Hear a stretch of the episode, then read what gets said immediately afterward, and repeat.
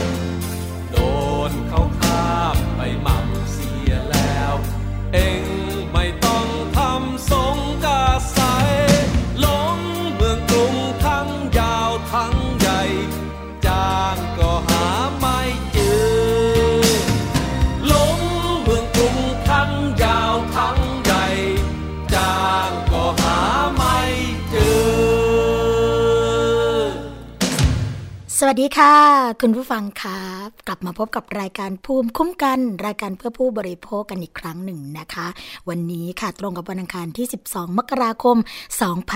2559 นะคะ พบกับดิฉัน สวนีชำเฉลียวค่ะ ฟังและดาวน์โหลดรายการได้นะคะ ที่ทาง www.thaipbsonline.net ค่ะ และแอปพลิเคชันนะคะ เข้าไปดาวน์โหลดกันได้เลยค่ะทาง thaipbs.or.th นะคะสำหรับแฟนเพจค่ะ เข้าไปกดไลค์กันที่ www.facebook.com/thaipbsradiofan และ www.twitter.com/thaipbsradio นะคะ อย่าลืมค่ะ โทรมาเพื่อที่จะพูดคุยกันนะคะะฝากประเด็นกันไว้ แจ้งเรื่องของสัญญาณนะคะว่า รับฟังแล้วชัดเจนไหม ที่หมายเลขโทรศัพท์ 02 7 902-666 ค่ะ และขอสวัสดีนะคะไปยังสถานีวิทยุชุมชน ที่เชื่อมโยงสัญญาณกับรายการภูมิคุ้มกันของเรานะคะสวัสดีไปยังสถานีวิทยุชุมชนคนหนองย่าไซ จังหวัดสุพรรณบุรีค่ะ FM 107.5เมกะเฮิรตสถานีวิทยุชุมชนปฐมสาคร FM 106.25เมกะเฮิรตสถานีวิทยุชุมชนคนเมืองลี้จังหวัดลำพูน FM 103.75เมกะเฮิรตซ์สถานีวิทยุชุมชนวัดโพธิ์บัลลังก์จังหวัดราชบุรี FM 103.75เมกะเฮิรตซ์สถานีวิทยุเทศบาลทุ่งหัวช้างจังหวัดลำพูน FM 106.25เมกะเฮิรตซ์และสถานีวิทยุชุมชนคนเขาวงจังหวัดกาฬสินธุ์ FM 89.5เมกะเฮิรตซ์ค่ะ วันนี้นะคะเราก็มีประเด็นดีๆ มาฝากคุณผู้ฟังอีกเช่นเคย ไม่ว่าจะเป็นเรื่องของอุบัติเหตุอีกแล้วนะคะ ที่ไม่อยากให้เกิดขึ้นเลย นั่นก็คือเรื่องของบัสค่ะ ที่เป็นรถนะคะนำส่งทัวร์จีนเพื่อที่จะไปขึ้นเครื่อง แล้วก็เสียหลักเกิดอุบัติเหตุที่จังหวัดภูเก็ตนะต้องบอกว่าจังหวัดภูเก็ตเนี่ยเกิดอุบัติเหตุบ่อย แล้วก็มีพื้นที่ที่เป็นพื้นที่ประจำที่เกิดอุบัติเหตุด้วยนะคะ ก็เดี๋ยวเรื่องราวจะเป็นยังไง ก็เดี๋ยวมาพูดคุยกัน รวมทั้งประเด็นร้อนค่ะ ที่หลายคนก็อาจจะกำลังติดตามอยู่นะคะ แล้วก็อยากจะรู้ว่าเอ๊ะจริง ๆ แล้วจุดจบของเรื่องนี้ หรือว่าบทสรุปของเรื่องนี้จะเป็นอย่างไร นั่นก็คือเรื่องของการที่มีคู่กรณีสองคนนะคะก็คือรถกระบะกับรถเก่งนี่แหละมาถอยชนกันซ้ายกันแซงกันไปแซงกันมาก็อยากจะรู้ว่า ตอนนี้นะคะขนส่งในฐานะที่ทำหน้าที่ในการกำกับดูแลดำเนินการอย่างไรไปบ้างแล้ว หรือว่าความคืบหน้าค่ะ กรณีที่ทางกสทชนะคะจะมีการปรับของบริษัททรูเรื่องของการเรียงช่องนะคะก็ต้องมาดูกันค่ะว่าจะเป็นอย่างไร รวมทั้งข่าวที่เกิดความสูญเสียนะคะเรื่องของไฟฟ้าลดลัดวงจร แล้วก็ช็อตเจ้าหน้าที่นะคะของกทม ก็ต้องมาตรวจสอบกันค่ะว่ากล้อง CCTV หรือว่าระบบไฟของกล้องเนี่ยมีปัญหาอะไรหรือเปล่านะคะหรือว่าจะเป็นเรื่องของหนี้ค่ะหนี้นอกระบบหนี้บัตรเครดิตต่างๆนะคะซึ่งตอนนี้เนี่ยก็มีโครงการหมอนี่อาสาที่จะออกมาพูดคุยกับคนที่เป็นหนี้นะคะแล้วก็ช่วยแก้ไขปัญหาเกี่ยวกับเรื่องนี้ค่ะ รวมทั้งประเด็นอื่น ๆ ที่น่าสนใจที่นำมาฝากคุณผู้ฟังนะคะแล้วมาคุยกันเรื่องแรกก่อนเลยค่ะ เป็นเรื่องของรถบัสนะคะที่ไปส่งทัวร์จีนขึ้นเครื่องค่ะ แต่ก็เสียหลักนะคะแหกโค้งแล้วก็มีคนบาดเจ็บจำนวนมากค่ะ เหตุการณ์นี้นะคะเกิดขึ้นที่สพตะกัวทุ่งจังหวัดพังงานะคะก็เปิดเผยว่าเมื่อวานนี้ค่ะ เมื่อวันที่ 11 มกราคมนะคะได้รับแจ้งอุบัติเหตุรถบัสแหกโค้ง แล้วก็พลิกคว่ำค่ะ มีผู้ได้รับบาดเจ็บหลายรายด้วยกันนะคะบนถนนเพชรเกษม บริเวณโค้งปางช้าง บ้านเขาเปราะ หมู่ที่5นะคะตำบลกระโสมอำเภอตะกัวทุ่งค่ะ จึงได้นำกำลังนะคะ รุดไปตรวจสอบที่เกิดเหตุ แล้วก็พบนะคะในเรื่องของลักษณะของการเกิดเหตุเป็นรถบัสนำเที่ยวสีขาวทะเบียนป้ายเหลืองนะคะ30คิด1198 พังงาค่ะ สภาพพลิกคว่ำตะแคงอยู่ข้างถนนนะคะโดยภายในรถค่ะคุณผู้ฟังก็มีผู้บาดเจ็บเป็นนักท่องเที่ยวชาวจีนนะคะ18 คนค่ะ แล้วก็ไกด์ชาวไทยอีกหนึ่งคน ก็เลยเร่งนำตัวส่งโรงพยาบาลวชิระภูเก็ต แล้วก็โรงพยาบาลพังงาด้วย จากการสืบสวนเบื้องต้นค่ะก็ทราบว่าคนขับรถบัสคันดังกล่าวเนี่ยคือนายวิโรธเสียงดีนะคะอายุ 58 ปี โดยก่อนที่ที่จะเกิดเหตุก็ได้ขับรถไปรับนักท่องเที่ยวชาวจีนจากจังหวัดภูเก็ตนะฮะเพื่อไปส่งขึ้นเครื่องที่สนามบินนานาชาติกระบี่ เมื่อถึงที่เกิดเหตุเนี่ยรถบัสที่วิ่งมาด้วยความเร็ว ก็เลยเสียหลักหลุดโค้งค่ะ จนชนเข้ากับราวสะพานแล้วก็เกาะกลางถนนนะคะ ก่อนจะพลิก คว่ำทำให้มีผู้ได้รับบาดเจ็บจำนวนมากค่ะ อย่างไรก็ตามนะคะ ทางจังหวัดพังงาเนี่ยก็ได้เข้ามาดูแล แล้วก็อำนวยความสะดวกให้กับนักท่องเที่ยวชาวจีนอย่างเต็มที่ด้วยนะคะ ตรงนี้ก็ต้องบอกว่าเหตุการณ์ลักษณะแบบนี้เนี่ยเกิดขึ้นค่อนข้างบ่อยนะคะ โดยเฉพาะเรื่องของทัวร์ที่เป็นทัวร์ต่างชาติ เคยมีอยู่เหตุการณ์หนึ่งนะคะคุณผู้ฟังที่เกิดบ่อยมากบ่อยเกินไปก็คือที่จังหวัด ภูเก็ตตรงบริเวณป่าตอง อันนี้เนี่ยก็เป็นทัวร์ของนักท่องเที่ยวชาวต่างชาติเหมือนกัน เป็นทัวร์ของรัสเซียนะคะเกิดบ่อยซ้ำซากจนในที่สุดค่ะ ทางรัฐบาลรัสเซียเนี่ยก็เลยบอกว่า ถ้าเกิดเกิดอุบัติเหตุแบบนี้ขึ้นอีก แล้วก็ไม่มีการดำเนินการแก้ไข ทางรัสเซียนะคะจะไม่ให้นักท่องเที่ยวเนี่ยเข้ามาเที่ยวในเมืองไทยแล้วนะเพราะว่าห่วงเรื่องของสวัสดิภาพ แล้วก็เรื่องของความปลอดภัยของนักท่องเที่ยวของตัวเอง อันนี้ก็มีการแก้ไขดำเนินการกันไปนะคะซึ่งพอเรามาดูข่าวในช่วงหลังๆนี่ก็จะพบว่าบริเวณนั้นก็ เกิดอุบัติเหตุน้อยลงนะคะอันนี้ก็เป็นเรื่องของการแก้ไขในระดับท้องถิ่น ซึ่งท้องถิ่นก็จะต้องมาดูกันว่าจุดไหนเป็นจุดเสี่ยง จุดไหนเป็นจุดอันตราย ซึ่งจะต้องแก้ไขโดยเร่งด่วนนะคะ อันนี้ก็เป็นเรื่องของความปลอดภัยทางถนน อีกเรื่องหนึ่งค่ะ ก็อย่างที่บอกไปนะคะคุณผู้ฟังเรื่องของการจัดการค่ะกรณีที่ดีเจนะคะแล้วก็คู่กรณีเนี่ยมีการทะเลาะ วิวาทกันบนท้องถนนนะคะ ก็ถอยรถมาชนกันเรื่องนี้เนี่ย ก็ได้บทสรุปแล้วนะคะ เมื่อวานนี้สักประมาณช่วงเวลา 17นาฬิกา35 นาทีค่ะ โดยนายนัทพงษ์เชิดชูนะคะ ผู้อำนวยการสำนักงงานขนส่งกรุงเทพมหานครพื้นที่ 5 กรมการขนส่งทางบกนะคะก็เปิดเผยค่ะว่า ได้ทำหนังสือเรียกตัวนายพัทรศักดิ์เทียมประเสริฐ หรือว่าดีเจเก่งนะคะแล้วก็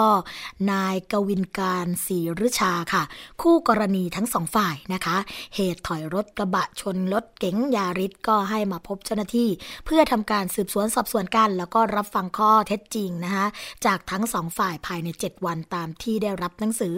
ซึ่งเบื้องต้นค่ะ ทางกรมการขนส่งทางบกนะคะ ใช้อำนาจตามพระราชบัญญัติรถยนต์ค่ะ ยึดเเรื่องของการลงโทษ ยึดใบขับขี่ นายพัทรศักดิ์เป็นเวลา 1 ปีนะคะ เนื่องจากว่าผู้กระทำผิดเนี่ยได้รับสารภาพแล้ว อีกทั้งยังเป็นการกระทำที่จงใจ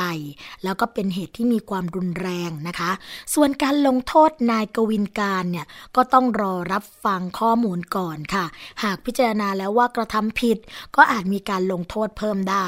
นอกจากนี้นะคะทางกรมการขนส่งทางบกเนี่ยก็ยังได้มีการประสาน ไปยังสำนักงงานตำรวจแห่งชาติ เพื่อขอข้อมูลเรื่องของการสืบสวนของเจ้าหน้าที่ตำรวจ รวมถึงประวัติการขับรถของทั้งสองฝ่ายค่ะ เพื่อมาประกอบการพิจารณานะคะ หากมีความผิดมากกว่านี้เนี่ยก็อาจจะลงโทษเพิ่มเติม แต่ยังไม่ระบุค่ะว่าจะถึงขั้นเพิกถอนใบอนุญาตหรือไม่ แต่หากไม่พบพฤติกรรมใด ๆนะคะ ก็เห็นว่าการลงโทษเท่านี้ก็มีความเหมาะสมแล้ว อันนี้ก็เป็นการเปิดเผยจากเจ้าหน้าที่ตำรวจนะคะ แล้วก็ในส่วนของกรมการขนส่งทางบกค่ะ แต่ทีนี้ถ้าเกิดคุณผู้ฟังนะคะ จะดูจากพฤติกรรมที่เกิดขึ้น หลังจากที่เราได้ชมคลิปกันไป ไม่ว่าจะเป็นคลิปของรถกระบะก็ดีนะคะ หรือว่าจะเป็นรถเก๋งก็ดี ทั้งสองฝ่ายเนี่ยอยู่บนถนนทั้งคู่นะคะ เพราะฉะนั้นการที่เราใช้รถใช้ถนนร่วมกัน จึงจำเป็นต้องเคารพในเรื่องของกฎระเบียบนะเรื่องของวินัยจราจร การที่ทั้งสองฝ่ายเนี่ยมีการทะเลาะกันแบบนี้ไม่ใช่แค่เพียงแค่ผลของทั้งสองฝ่ายเท่านั้นนะคะแต่บางครั้งเนี่ยนะอาจจะมีผลกระทบกับผู้ใช้รถใช้ถนนในถนนด้วยกันนะ นั่นก็หมายความว่าถ้าสมมุติว่ารถกระบะถอยมาชนรถเก๋งนะคะแล้วความแรงของรถเก๋งเนี่ยอถอยไปชนรถคันอื่นๆนะก็ทำให้เกิดความเสียหายได้ หรือว่าถ้าเกิดการทะเลาะวิวาทครั้งนี้เนี่ยรุนแรงมากเกินไป เช่นจงใจที่จะถอยมาชนกันนะคะ แล้วก็ทำให้เกิดการบาดเจ็บหรือเสียชีวิตแบบนี้เนี่ย ก็อาจจะเกิดเป็นคดีอาญานะคะ ซึ่งถ้าเกิดว่าทางคู่กรณีทั้งสองฝ่ายนะถึงแม้ว่าจะยอมกันได้ ตกลงกันได้ก็คงต้องมาดูกันค่ะว่า ทางเจ้าหน้าที่ตำรวจหรือว่าขนส่งเนี่ยจะมีมาตรการอะไรดำเนินการต่อสำหรับเรื่องนี้เพื่อที่จะทำให้ไม่เป็นเยี่ยงอย่างอีกต่อไปในสังคมนะคะ อันนี้ก็เป็นเรื่องที่น่าติดตามกันพอสมควรค่ะ เรื่องของการบังคับใช้กฎหมาย เพราะเราคุยกันเรื่องนี้มากันค่อนข้างเยอะนะคะว่า การที่จะทำให้เกิดความปลอดภัยทางถนนเนี่ยเรื่องของการบังคับใช้กฎหมายเป็นสิ่งสำคัญ คนไทยคนเดียวกันนะคะ อยู่ในเมืองไทย ไม่ขาดเข็มขัดนิรภัย ไม่สวมหมวกกันน็อกนะคะขับรถเร็วเกินกว่าที่กฎหมายกำหนด แต่คนไทยคนเดียวกันนี้นะคะ คุณหมอธนพงศ์จินวงก็เคยบอกนะคะเคยยกตัวอย่างให้เราฟังว่า พอไปอยู่ที่อื่น เช่น ไปอยู่ที่ประเทศที่เขาบังคับใช้กฎหมายห้าม ขับเร็วนะคะต้องสวมเข็มสวมเข็มขัดนิรภัย หรือว่าสวมใส่หมวกกันน็อก คนไทยคนเดียวกันสามารถทำได้นะคะเพราะฉะนั้นเนี่ยเรื่องการบังคับใช้กฎหมายจึงเป็นเรื่องที่มีความสำคัญอย่างยิ่ง แล้วก็เรื่องการสร้างจิตสำนึกค่ะ ถึงแม้ว่าคำว่าจิตสำนึกนะคะ คุณผู้ฟังจะเป็นเรื่องของนามธรรม แต่เราก็คงจะต้องมาคบคิดกันว่าจะทำอย่างไรให้เกิดเป็นรูปธรรมขึ้นมาได้รวมทั้งเรื่องการติดตามผลต่างๆ เรื่องการประเมินความเป็นไปได้นะคะ หรือว่าการประเมินเรื่องของประสิทธิภาพในเรื่องของการบังคับใช้กฎหมายนี่ก็สำคัญมากค่ะ นี่ก็ฝากกันไว้นะคะ อีกเรื่องหนึ่งค่ะ คุณผู้ฟังคะเป็นเรื่องที่ทางกรุงเทพมหานคร ก็ออกมาไล่เช็คนะคะไฟจากกล้อง CCTV เนี่ยทั่วกรุงเทพเลยนะคะเรื่องนี้ได้รับการเปิดเผยค่ะ จากหม่อมราชวงศ์สุขุมพันธ์บริพัตรผู้ว่าราชการกรุงเทพมหานครนะคะก็ออกมาแถลงข่าวค่ะ กรณีที่มีผู้เสียชีวิตจากไฟฟ้าช็อต บริเวณเสากล้องวงจรปิด CCTV ของกรุงเทพมหานคร ซึ่งเหตุการณ์เนี่ยเกิดขึ้นนะเมื่อวันที่ 9 มกราคมค่ะ เวลาประมาณตีสี่นะคะบริเวณปากซอยพหลโยธิน 47 ค่ะ เขตพื้นที่จตุจักรนะคะ ซึ่งกรณีดังกล่าวเนี่ยก็เป็นกรณีที่ชายไม่ทราบชื่อนะเกิดอุบัติเหตุไฟฟ้าช็อตเสียชีวิตอยู่บริเวณเสาของกล้อง CCTV ค่ะซึ่งขณะนี้ก็อยู่ระหว่างการตรวจสอบข้อเท็จจริง โดยละเอียดด้วยนะคะ จากเจ้าหน้าที่ตำรวจ ซึ่งกรุงเทพมหานครค่ะ ในฐานะเจ้าของพื้นที่ก็ได้ร่วมดำเนินการตรวจสอบข้อเท็จจริง รวมถึงสาเหตุของการเสียชีวิตของชายดังกล่าว รวมทั้งนะคะในส่วนของการไฟฟ้านครหลวง แล้วก็บริษัทผู้รับจ้างดำเนินการติดตั้งดูแลกล้อง CCTV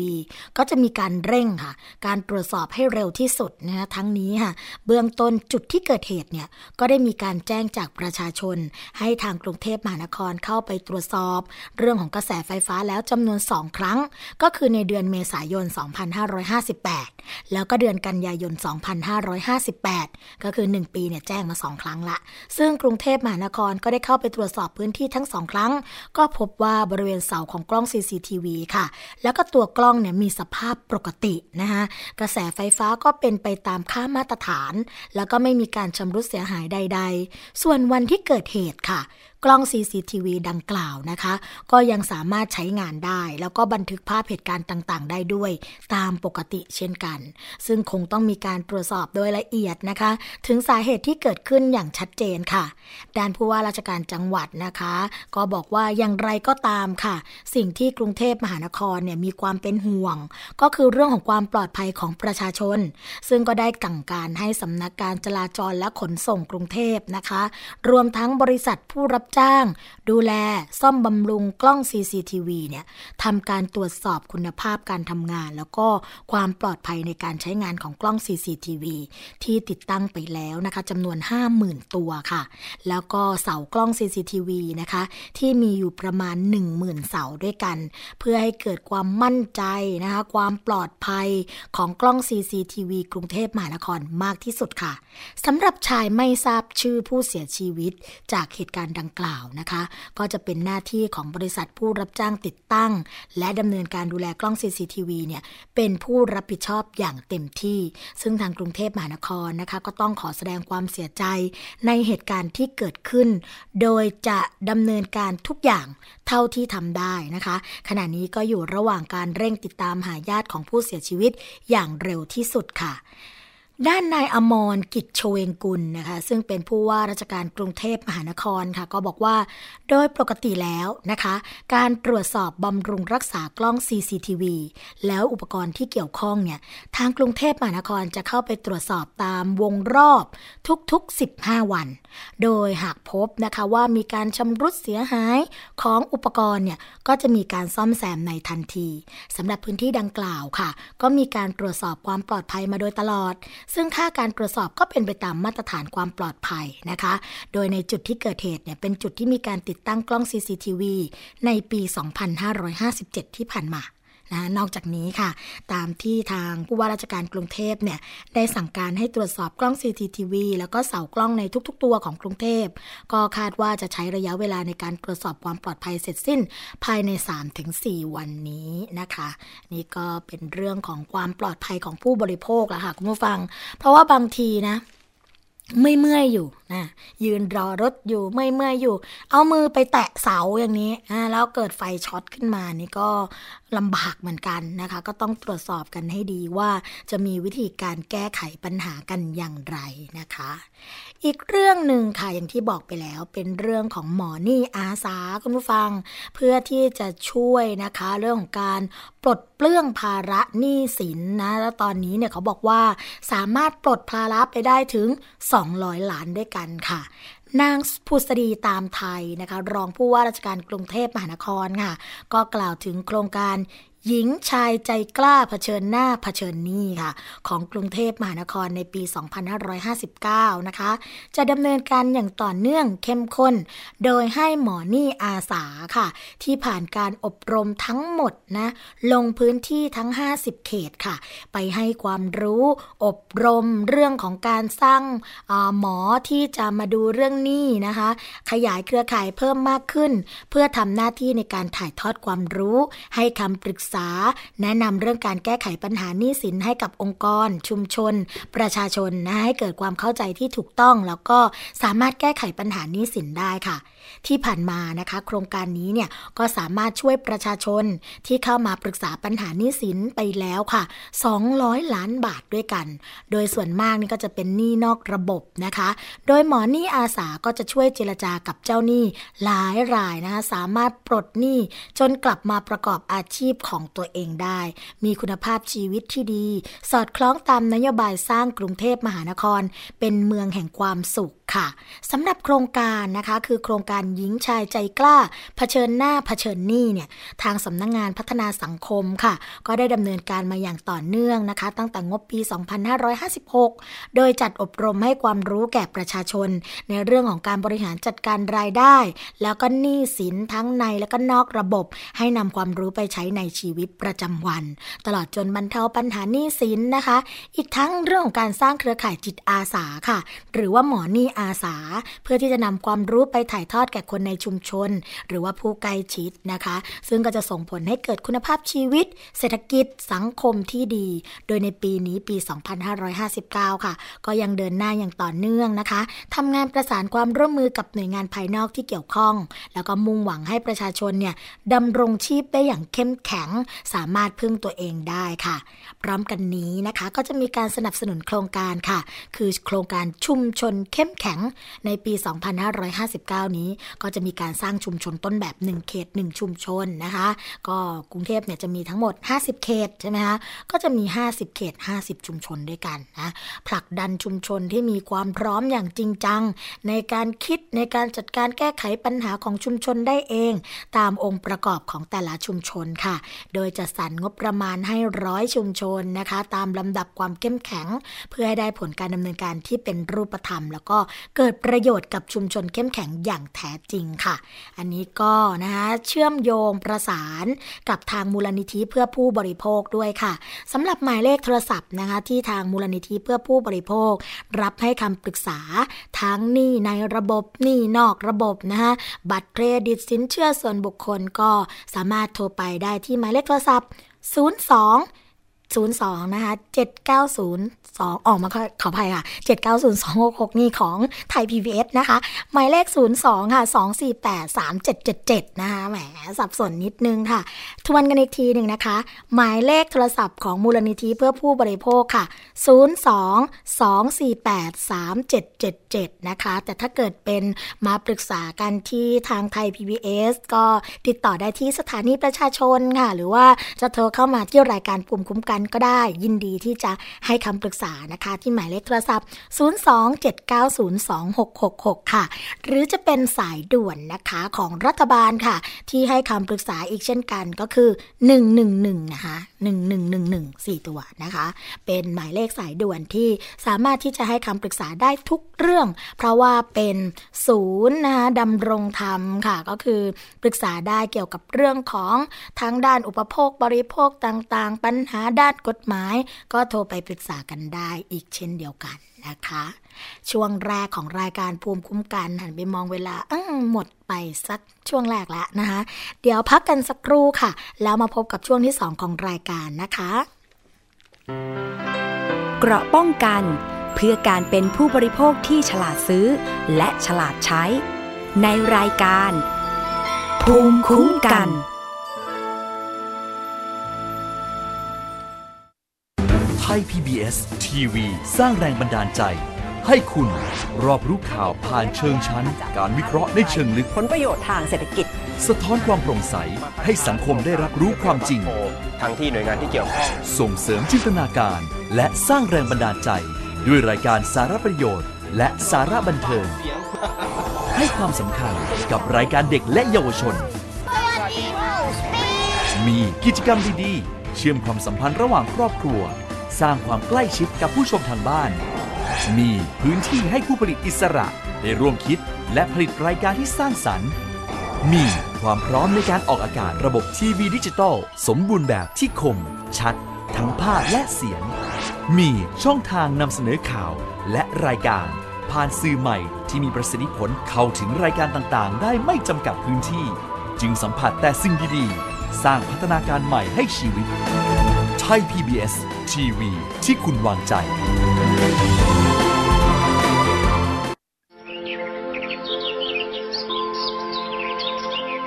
ลูกรู้ไหมสถิติคอร์รัปชันในปี 2554 เนี่ย ประเทศไทยของเราอยู่อันดับที่เท่าไหร่ครับ เดี๋ยวนะครับพ่อไม่ อยากบอกเลยว่าอยู่อันดับที่ 80 จาก 183 ประเทศทั่วโลกครับ ว้า เกือบสอบตกเลยนะพ่อ ใช่ลูก แล้วถ้าเราอยากให้ประเทศไทยเนี่ยใสสะอาดปราศจากคอร์รัปชันและเป็นที่หนึ่งของโลกเนี่ย เราต้องทำยังไงบ้างลูกอืมคนไทยต้องไม่ทุจริตครับพ่อ เก่งมากเลยครับ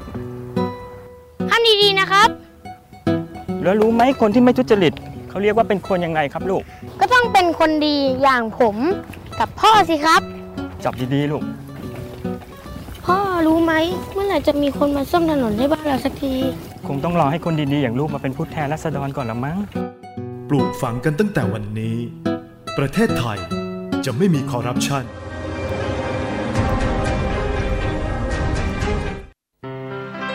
เกราะป้องกันเพื่อการเป็นผู้บริโภคที่ฉลาดซื้อ และฉลาดใช้ ในรายการ ภูมิคุ้มกัน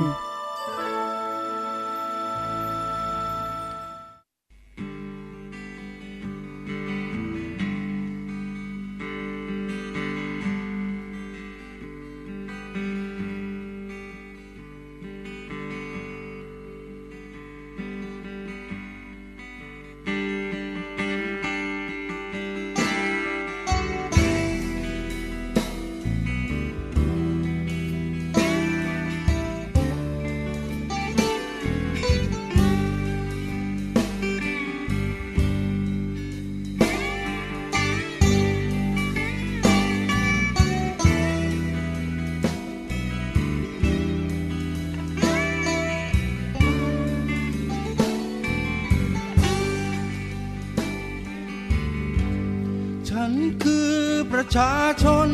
ต้องอดทนได้ทุกอย่าง แม้นปัญหามันคับข้างประเดประดังอยู่ในใจ ฉันคือประชาชนต้องห้อยโหนทุกวันวีรถเมล์มันล้นปรี ร้อนสิ้นดี ก็ต้องทน ฉันคือประชาชนต้องดิ้นรนทุกเช้าค่ำเหงื่อใครมันไหลช้ำหน้าก็ดำตัวก็เหนียว ฉันคือประชาชนที่ผอมโซเหมือนสัง กำลุงตามป่า ไรราคาค่าควรมอง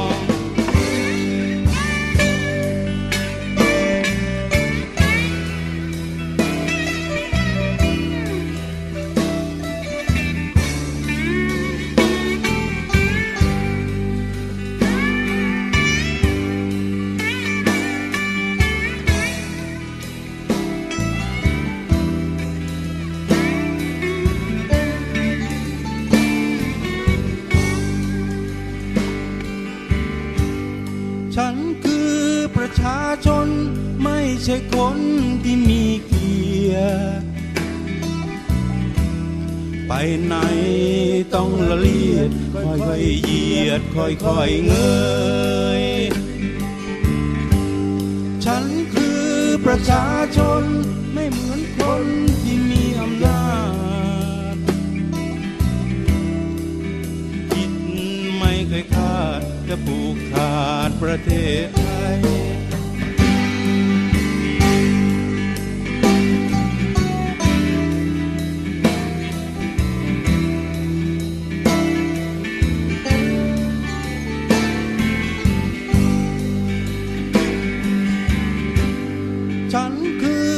ชาชน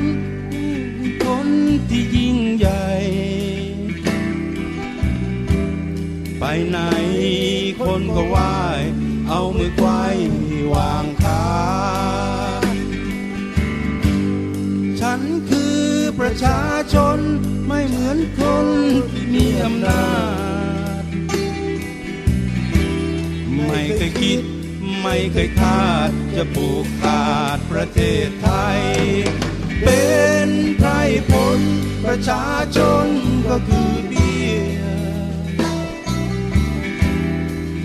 แล้วก็โดนเคียดังลิ้วล้อ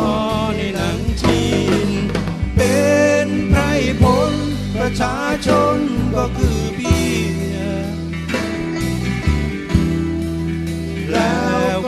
นเคียดังลิ้วล้อในหนังจีนเกิด เป็นประชาชนนะคะคุณผู้ฟังต้องอดทนได้ทุกอย่างค่ะ ก็เป็นประชาชนในเมืองไทยนะ หรือว่าเป็นประชาชนที่ไหนก็ต้องอดทนกันละค่ะ เพราะว่าสมัยนี้นะคะ ปัญหาหลากหลายมากมายเหลือเกินอย่างในเพลงนี้ก็เป็นปัญหาในชีวิตประจำวันของเรานะคะ แต่ว่าปัญหาเนี่ยก็ไม่ได้มีแค่นั้นนะไม่ว่าจะเป็นเรื่องของเศรษฐกิจก็ดี เรื่องของยางพารานะคะ ที่เป็นประเด็นต่อเนื่องกันมาหลายอาทิตย์แล้วว่าจะมีการแก้ไขอย่างไรราคายางจะเพิ่มไหม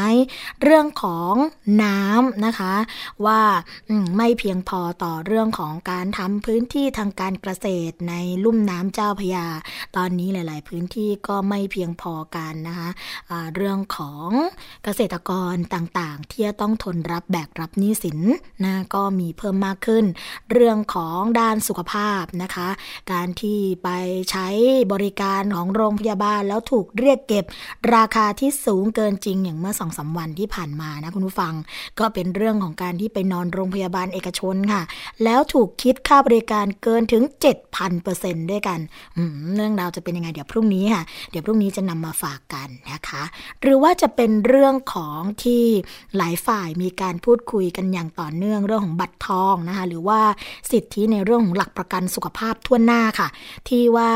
ประชาชนจะต้องเข้ามาร่วมจ่ายหรือไม่นะคะ ก็เป็นเรื่องื่องที่ประชาชนอย่างเราเนี่ยก็ต้องอดทนกันนะคะฝ่าฟันกันไป เพราะว่าทุกอย่างมีทางออกแน่นอนนะคะเพียงแต่ว่าจะออกในรูปแบบไหนนะ อย่างเรื่องนี้ค่ะ เรื่องของการหนุนขึ้นภาษีเพื่อที่จะลดภาระของบัตรทองนะคะศาสตราจารย์นายแพทย์ประกิตวาทีสาธกกิจนะคะประธานคณะอนุกรรมการแผนงานเครือข่ายควบคุมโรคไม่ติดต่อ ภายใต้ความร่วมมือของรัฐบาลไทย แล้วก็องค์การอนามัยโลกค่ะ ก็มีการเสนอให้รัฐบาลนะคะขึ้นภาษีบาปค่ะ ทั้งสุรายาสูบ เพื่อเป็นส่วนหนึ่งของการแก้ไขปัญหา แล้วก็การเพิ่มขึ้นของภาระงบประมาณ 30 บาท รักษาทุกโรคโดยนอกจากที่รัฐบาลนะคะจะพยายามหาแหล่งเงินเพิ่มขึ้น เพื่อสนับสนุนโครงการนี้แล้ว รัฐบาลก็ควรจะให้ความสำคัญค่ะ ไปที่การควบคุมสินค้าทำลายสุขภาพด้วย โดยเฉพาะเรื่องของยาสูบและก็สุราที่เป็นสาเหตุที่สร้างภาระให้เกิดโรคนะคะ ถึง 1 ใน 6 ของคนไทยค่ะ โดยการขึ้นภาษีก็จะลดเรื่องของการบริโภคสินค้าบาปลงได้มากที่สุด ทั้งนี้นะคะเป็นเรื่องของหลักการที่กำหนดไว้ตั้งแต่ต้นเมื่อเริ่มโครงการ 30 บาท ที่จะต้องควบคุมปัจจัยที่ทำลายสุขภาพด้วยสโลแกน สร้างนำซ่อมนะคะก็เท่าที่จำได้นี่ก็ประมาณปี 2545 ที่เราใช้สโลแกนนี้นะคะจนปัจจุบันปี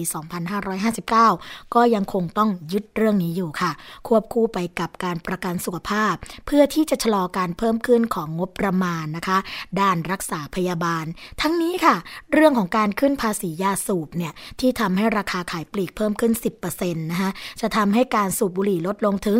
4%ด้วยกัน ซึ่งการลดลงของการสูบบุหรี่ ก็จะทำให้ค่าใช้จ่ายโครงการ 30 บาท เพิ่มขึ้นช้าลงด้วย โดยผู้ที่สูบบุหรี่นะคะที่ยากจนก็จะได้ประโยชน์สูงสุดจากการขึ้นภาษีที่สุขภาพจะดีขึ้นนะคะจากการสูบบุหรี่ที่น้อยลง หรือว่าเลิกสูบกันไปเลย ซึ่งประโยชน์อีกประการหนึ่งนะคะคุณผู้ฟังก็คือ เรื่องของการขึ้นภาษียาสูบเนี่ยก็จะทำให้รัฐบาลเก็บภาษีได้เพิ่มขึ้น โดยนโยบายเรื่องของการขึ้นภาษียาสูบทำให้รัฐนะคะ เก็บภาษีสัมปทานมิตรยาสูบได้เพิ่มขึ้นนึกสี่เท่าด้วยกัน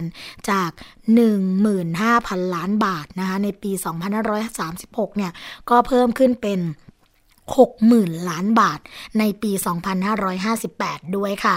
ยอดขายบุหรี่ซิกเลตนะคะก็ยังขายเท่าเดิม แต่นโยบายเรื่องของการขึ้นภาษียาสูบเนี่ยเป็นนโยบายที่ธนาคารโลกย้ำมาตลอดนะคะว่าเป็นนโยบายกำไร 3 ต่อ ก็คือทำให้ประชาชนมีสุขภาพดีขึ้น ประหยัดค่าใช้จ่ายในการรักษาพยาบาล แล้วก็รัฐบาลมีรายได้เพิ่มมากขึ้นค่ะ อันนี้ก็เป็นข้อเสนอนะคะจากในส่วนของประธานอนุกรรมการแผนงานเครือข่ายควบคุมโรคไม่ติดต่อ ภายใต้ความร่วมมือระหว่างรัฐบาลไทยและองค์การอนามัยโลกค่ะ ก็เป็นเรื่องความห่วงใยนะคุณผู้ฟังสำหรับคนที่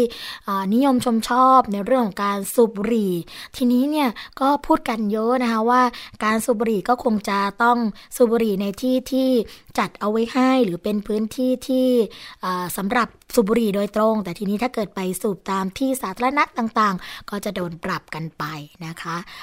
ฝากคุณผู้ฟังเอาไว้ค่ะ เพื่อสุขภาพของเราสำหรับคนที่ยังเลิกไม่ได้ก็ค่อยๆ ลดไปก็ได้นะคะ ก็จะดีกับสุขภาพด้วยค่ะ อีกเรื่องหนึ่งนะคะ คุณผู้ฟังเป็นเรื่องที่ทางกสทชค่ะ ก็เริ่มนะคะที่จะดำเนินการปรับแล้วกับบริษัท True Vision ค่ะ ตอนนี้เนี่ยเขาบอกว่าปรับวันละ 20,000นะคะ ข้อหาที่ไม่เรียงช่องทีวีดิจิตอลค่ะ เมื่อวานนี้นะคะที่สำนักงานคณะ กรรมการกิจการกระจายเสียง กิจการโทรทัศน์ และกิจการโทรคมนาคมแห่งชาติ หรือว่ากสทชเนี่ยนายสมบัติลีลาพตะนะคะ รักษาการรองเลขาธิการ กสทชค่ะ ก็เปิดเผยว่าที่ประชุมนะคะได้มีหนังสือออกคำสั่งทางปกครอง เพื่อที่จะปรับบริษัททรูวิชั่นกรุ๊ปจำกัด กรณีที่ไม่ดำเนินการเรียงช่องให้ลำดับหมายเลข1ถึง36 เป็นทีวีดิจิตอลบนเฟดเฟรมนะคะในเรื่องของดาวเทียมตามประกาศของกสทช เรื่องหลักเกณฑ์การจัดลำดับบริการโทรทัศน์นะคะเป็นจำนวนวันละ 20,000 บาทนับจากวันที่ 7 มกราคมเป็นต้นไปค่ะ ทั้งนี้นะคะถักถักหากทางทูวิชั่นค่ะ ไม่ดำเนินการภายใน 30 วันนะคุณฟัง นับจากวันที่ได้รับหนังสือก็จะกำหนดปรับทางปกครองในตราที่สูงขึ้นไป จนถึงเรื่องของการพักใช้ใบอนุญาต นอกจากนี้นะคะในวันนี้ก็คือวันที่ 12 มกราคมเนี่ยก็จะครบกำหนดเรื่องการส่งหนังสือแจ้งเตือนนะกรณีการนำเอาเนื้อหารายการในช่องทีวีดิจิจิตอลมาออกอากาศโดยที่ไม่ดำเนินการตัดโฆษณา จากเฉลี่ย 12 นาทีต่อวัน ให้เหลือเฉลี่ย 6 นาทีต่อวัน ซึ่งเป็นเรื่องของการโฆษณาที่ผิดกฎนะคะ เรื่องของ must carry ซึ่งหากไม่ดำเนินการแก้ไข ก็จะเพิ่มโทษอีกค่ะ ปรับเป็นรายวันวันละ 50,000 บาทนะคะ แล้วก็ปรับทางปกครองอีก 1 ล้านบาทต่อไป ทางด้านนายสมบัติค่ะก็บอกว่านอกจากนี้นะคะที่ประชุมของกสทเนี่ยก็ยังได้พิจารณาผังรายการหลักประจำปี 2559 ของทีวีดิจิตอลนะคะว่ายังเหลืออีกบางส่วนที่กำลังอยู่ระหว่างการพิจารณาค่ะ ขณะเดียวกันนะคะ ทางกสทเนี่ยก็ยังเห็นชอบต่อเรื่องของการต่ออายุใบอนุญาต ของทีวีดาวเทียม แล้วก็เคเบิลทีวีค่ะ โดยปีแรกนะคะที่ได้รับใบอนุญาตเนี่ยก็จะมีอายุ 1 ปี เมื่อครบแล้วต่อครั้งที่ 2 มีอายุ 2 ปี และเมื่อครบต่อใบอนุญาตรั้งที่ 3 จะมีอายุ 5 ปีนะคะ คล้ายๆกับใบขับขี่ของเราเลยนะคะ แต่อันนี้เนี่ยจะเป็นเรื่องของใบอนุญาตในการประกอบกิจการโทรคมนาคมค่ะ ก็ต้องมาดูกันนะคะว่าทาง True จะดำเนินการอย่างไรต่อเรื่องนี้นะคะ ก็คงต้องรีบดำเนินการแล้วไม่อย่างนั้นเนี่ยปรับกันเยอะขนาดนี้นะ เป็นดิฉันนี่ก็คิดหนักเหมือนกันค่ะนะ อีกเรื่องหนึ่งค่ะ เป็นเรื่องของความก้าวหน้าทางด้านงานวิจัย เรื่องยากันบ้างค่ะ เขาบอกว่าตอนนี้นะเรื่องของเข่าเสื่อมเนี่ยเป็นปัญหาด้านสุขภาพของคนไทยเยอะมาก ซึ่งทางผู้อำนวยการสำนักงงานพัฒนาระบบบริการด้านการแพทย์ผสมผสานนะคะ กรมพัฒนาการแพทย์แผนไทยและแพทย์ทางเลือกเนี่ยก็เลยบอกว่า เขาจะนำนวะหอยค่ะคุณผู้ฟังก็คือหอย 9 ชนิดนะ มารักษาโรคเข่าเสื่อมค่ะ นายแพทย์วัฒนะพันม่วงนะคะ ซึ่งท่านเป็นผู้อำนวยการของสำนักงงานพัฒนาระบบบริการด้านการแพทย์ผสมผสานเนี่ยก็บอกว่า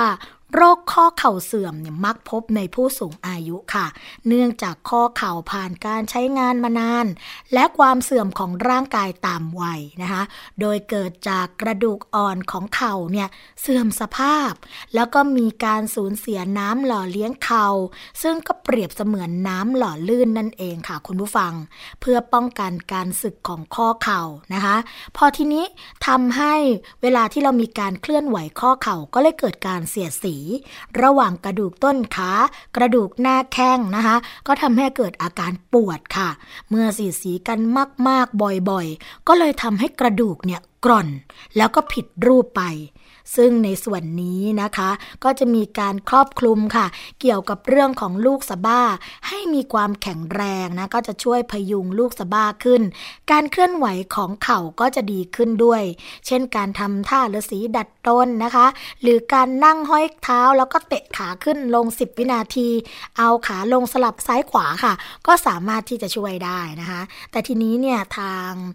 ท่านผู้อำนวยการก็เลยบอกว่าสำหรับน้ำหล่อเลี้ยงเข่าเนี่ยเมื่อื่อสูญเสียไปแล้วก็ไม่สามารถสร้างชดเชยขึ้นมาได้ค่ะ เพราะว่าเซลล์ที่สร้างน้ำหล่อเลี้ยงเข่านะคะ จะอาศัยโปรตีนชนิดหนึ่งค่ะคุณผู้ฟังที่ชื่อ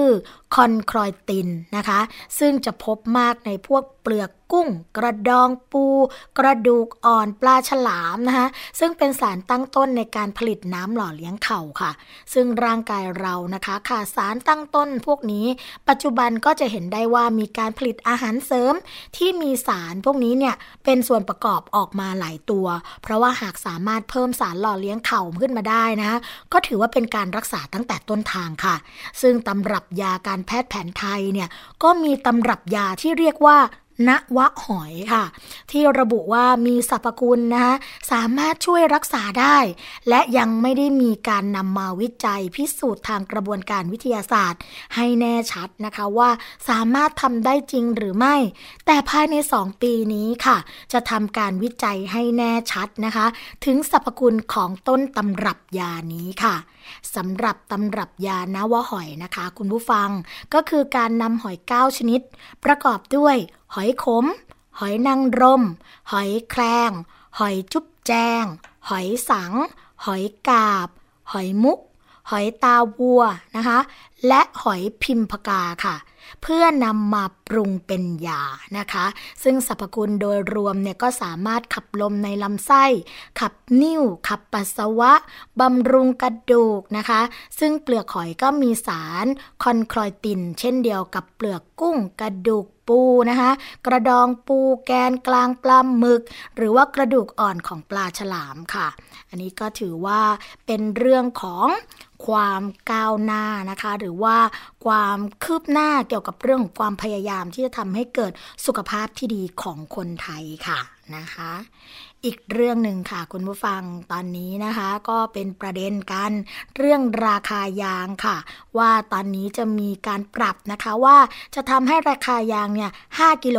100 บาทค่ะ เรื่องนี้นะคะได้รับการเปิดเผยจากพลเอกประยุทธ์จันโอชานายกรัฐมนตรี หัวหน้าคณะรักษาความสงบแห่งชาติ หรือว่าคอสชนะคะ ก็กล่าวตอนหนึ่งในขณะที่เป็นประธานการประชุม คณะกรรมการทรัพยากรน้ำแห่งชาติครั้งที่1ทับ2550 19 ค่ะ ร่วมกับหน่วยงานที่เกี่ยวข้องนะคะว่าในส่วนของการที่จะต้องช่วยกันก็คือเรื่องของผลผลิตจากยางพาราเนี่ยให้สามารถนำมาใช้ประโยชน์ได้ อย่างวันนี้นะคะ เรื่องใหญ่เป็นเรื่องยาง ก็จะให้บูรณาการให้ได้ทั้งระบบต้นทาง กลางทางแล้วก็ปลายทางค่ะ โดยทางที่จะดำเนินการที่จะเขาเรียกว่าต้นทางที่จะดำเนินการก็คือเรื่องการรับซื้อยางค่ะ เข้าสู่กระบวนการผลิตของโรงงาน แล้วโรงงานเนี่ยก็จะนำผลผลิตเหล่านั้นนะคะ มาให้กับทุกกระทรวง ใช้งบประมาณในการจัดซื้อ ไม่ว่าจะเป็นสนามกีฬานะคะ หรือว่ายางปูพื้นต่างๆ ทั้งหมด ซึ่งก็ได้สั่งการไปหมดแล้วนะคะ จะนำเข้าคอรมอในวันที่ 12 มกราคมก็คือวันนี้ แล้วก็จะดำเนินการโดยทันทีค่ะ จะให้เกิดการขับเคลื่อนทั้งระบบอย่างแท้จริง จึงต้องการให้ทุกคนทราบนะคะว่าต้องใช้งบประมาณจำนวนมากในการแก้ไขปัญหาให้เกษตรกร และอีกหลาย ๆ อย่างก็ต้องเกิดความสมดุล เพราะว่ารัฐบาลนะคะไม่สามารถที่จะดำเนินกิจการอย่างเดียว เพราะว่าทั้งหมดเนี่ยก็ยังเป็นปัญหาส่วนอื่นอีก ทั้งเรื่องของการนำงบประมาณมาใช้ เพื่อการลงทุนงบประมาณรายจ่ายประจำนะคะ อันนี้ก็เป็นเรื่องที่เราอาจจะต้องมาดูกันให้มากขึ้นกว่านี้นะคะ ส่วนด้านพลเอกอนุพงศ์เผ่าจินดา นายกรัฐมนตรีรองนายกรัฐมนตรีนะคะ ก็บอกว่าในส่วนของกระทรวงมหาดไทยเนี่ยก็ได้มีการเสนอค่ะ แนวทางการแก้ไขปัญหา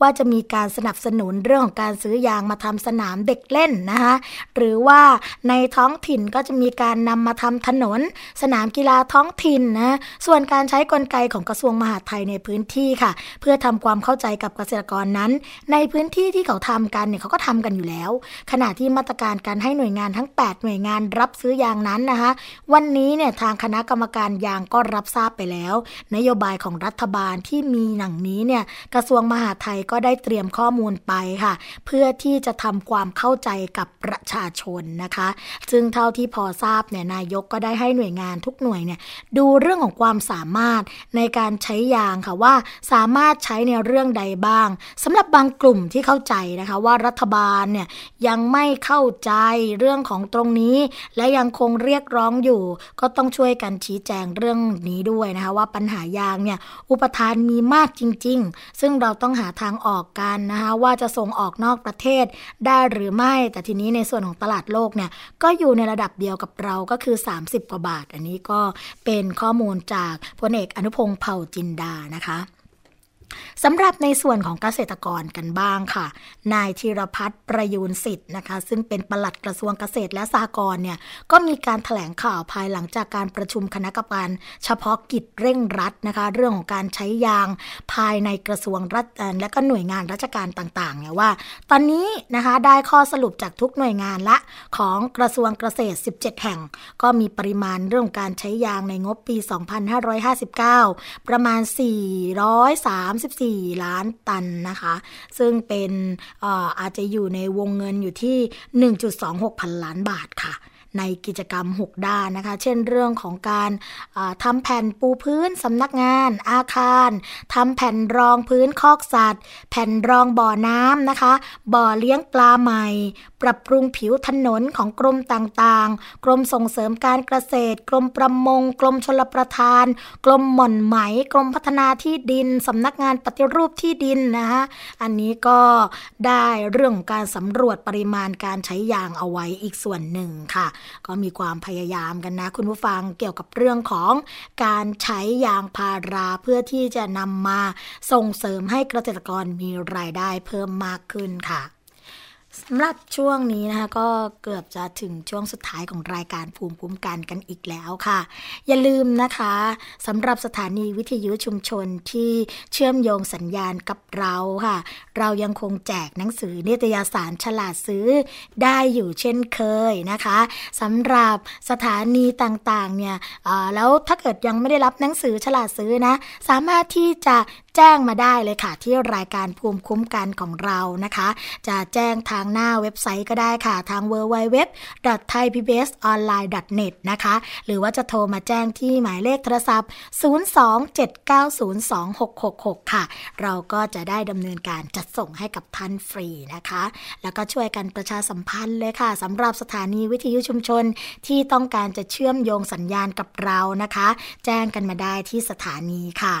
เราพบกันทุกวันจันทร์ถึงวันศุกร์นะคะ เวลา 11 นาฬิกาถึง 12 นาฬิกาค่ะดำเนินรายการโดยดิฉันสวนีชำเฉลียวนะคะ จะพบกับคุณผู้ฟังทุกวันอังคารและวันพุธค่ะ ส่วนคุณชนาทิพย์ไพรพงศ์นะคะ ก็พบกับวันที่เหลือนั่นเองค่ะสำหรับวันนี้นะคะ รายการภูมิคุ้มกันและสวนีคงต้องลาไปก่อน พบกันใหม่ในวันต่อไป สวัสดีค่ะ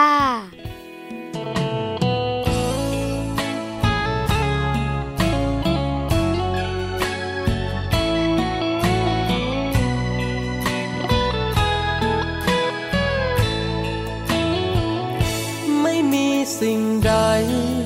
ทำให้อุ่นใจเท่าเธอ ในทุกวันที่ตื่นมาเจอ กับเรื่องราวรุมเร้าร้อยพัน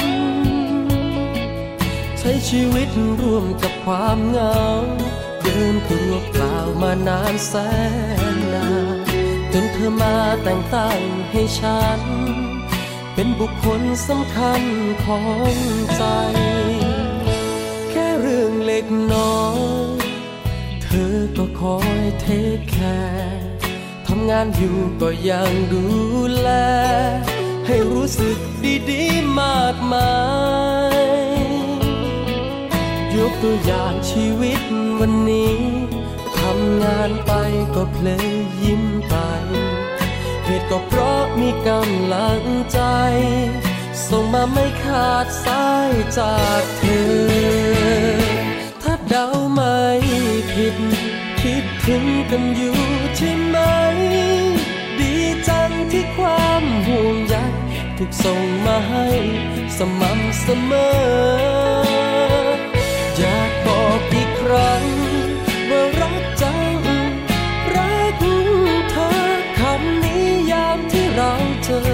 เธออยากจะฟังข้าง อกเธอหรือยัง ว่าดีใจที่มีเธอ ตั้งแต่วันแรกที่เจอ จนวันนี้ก็รักเหมือนเก่า อยากกระซิบให้ฟัง ว่ามีเธอแล้วใจลืมเงา ทุกแรงใจที่ใช้ก้าว ได้จากคำหวานหวานของเธอ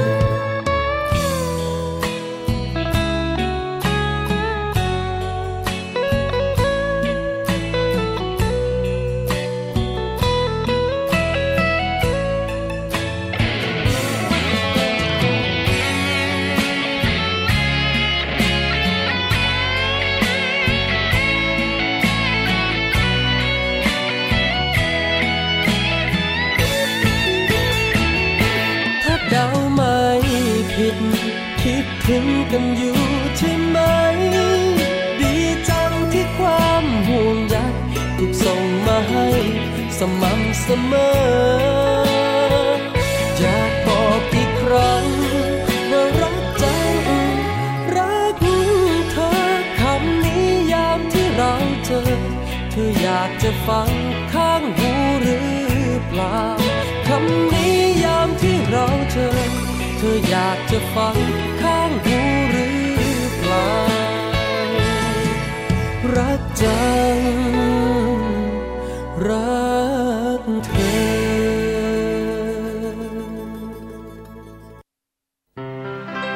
เกราะป้องกันเพื่อการเป็นผู้บริโภคที่ฉลาดซื้อ และฉลาดใช้ ในรายการ ภูมิคุ้มกัน